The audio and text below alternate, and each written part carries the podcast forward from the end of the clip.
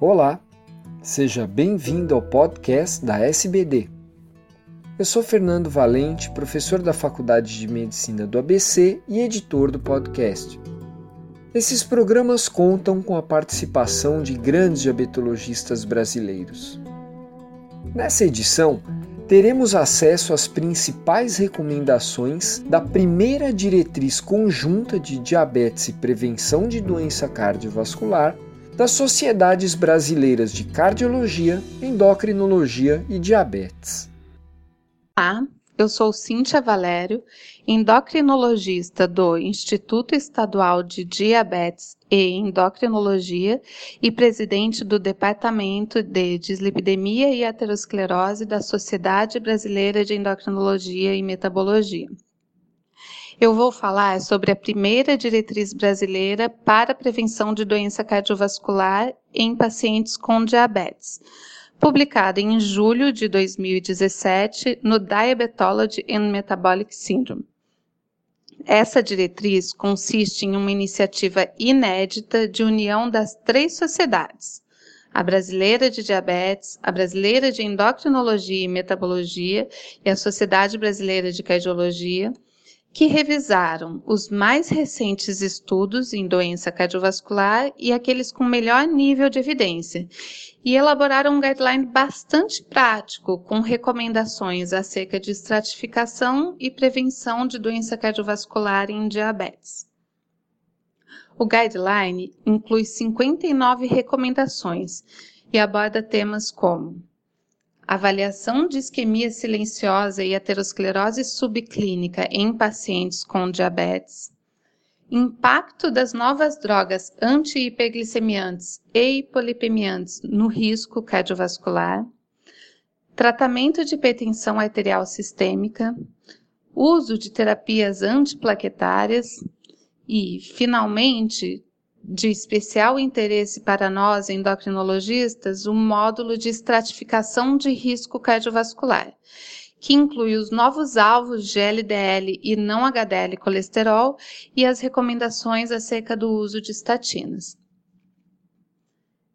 Quanto à estratificação de risco cardiovascular, a diretriz estabelece quatro grandes categorias para os pacientes com diabetes tipo 1 e tipo 2: o risco baixo, o risco intermediário, o risco alto e o muito alto risco. A novidade aqui é que se dispensa o uso de calculadoras ou ferramentas ou scores de estratificação. Os pacientes de risco baixo, por exemplo, são aqueles onde a taxa de eventos cardiovasculares esperada em 10 anos é abaixo de 10%, que não apresentem doença aterosclerótica ou qualquer fator de risco estratificador.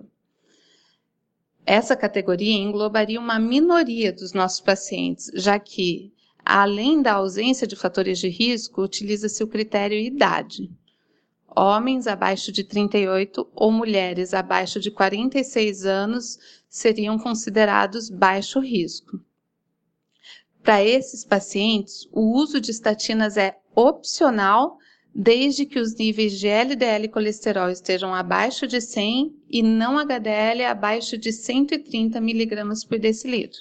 Aqui o nível de recomendação é 2AC homens entre 38 e 49 anos e mulheres de 46 a 56 anos já entrariam no risco intermediário, em que a taxa esperada de eventos é da ordem de 10 a 20% em 10 anos. Para estes pacientes, o alvo de LDL é igualmente abaixo de 100, mas aqui o uso de estatinas é recomendado.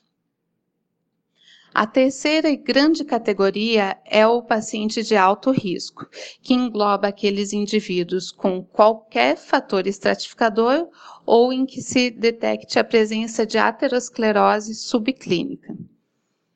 Para esses pacientes, a taxa de eventos esperada em 10 anos é de 20 a 30%, e essa seria a categoria que englobaria a maior parte dos nossos pacientes diabéticos. É importante ressaltar aqui que as estratégias de detecção de aterosclerose subclínica que, estando disponíveis, poderão ser utilizadas são o score de cálcio coronário, que quando acima de 10 já categoriza o paciente como alto risco, aqui o nível de evidência é 1A.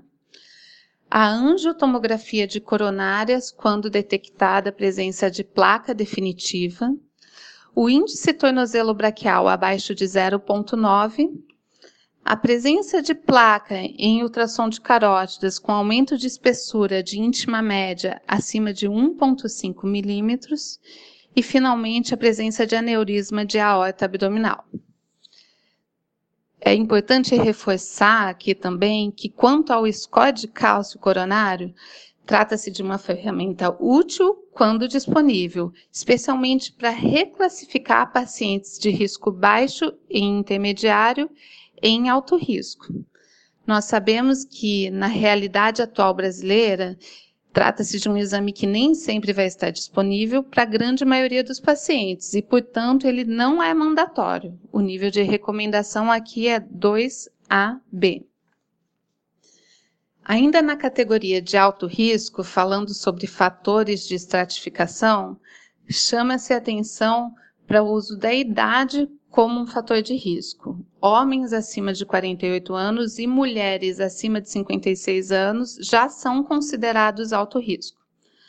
O tempo de duração de diabetes, ou seja, tempo de doença acima de 10 anos, já categoriza o paciente como alto risco, além daqueles outros fatores clássicos já utilizados anteriormente, como presença de história familiar de doença arterial coronariana, presença de hipertensão arterial sistêmica tratada ou não, tabagismo atual, presença de critérios para síndrome metabólica conforme a classificação da IDF, albuminúria acima de 30 mg por gramas de creatinina e redução do clearance de creatinina abaixo de 60.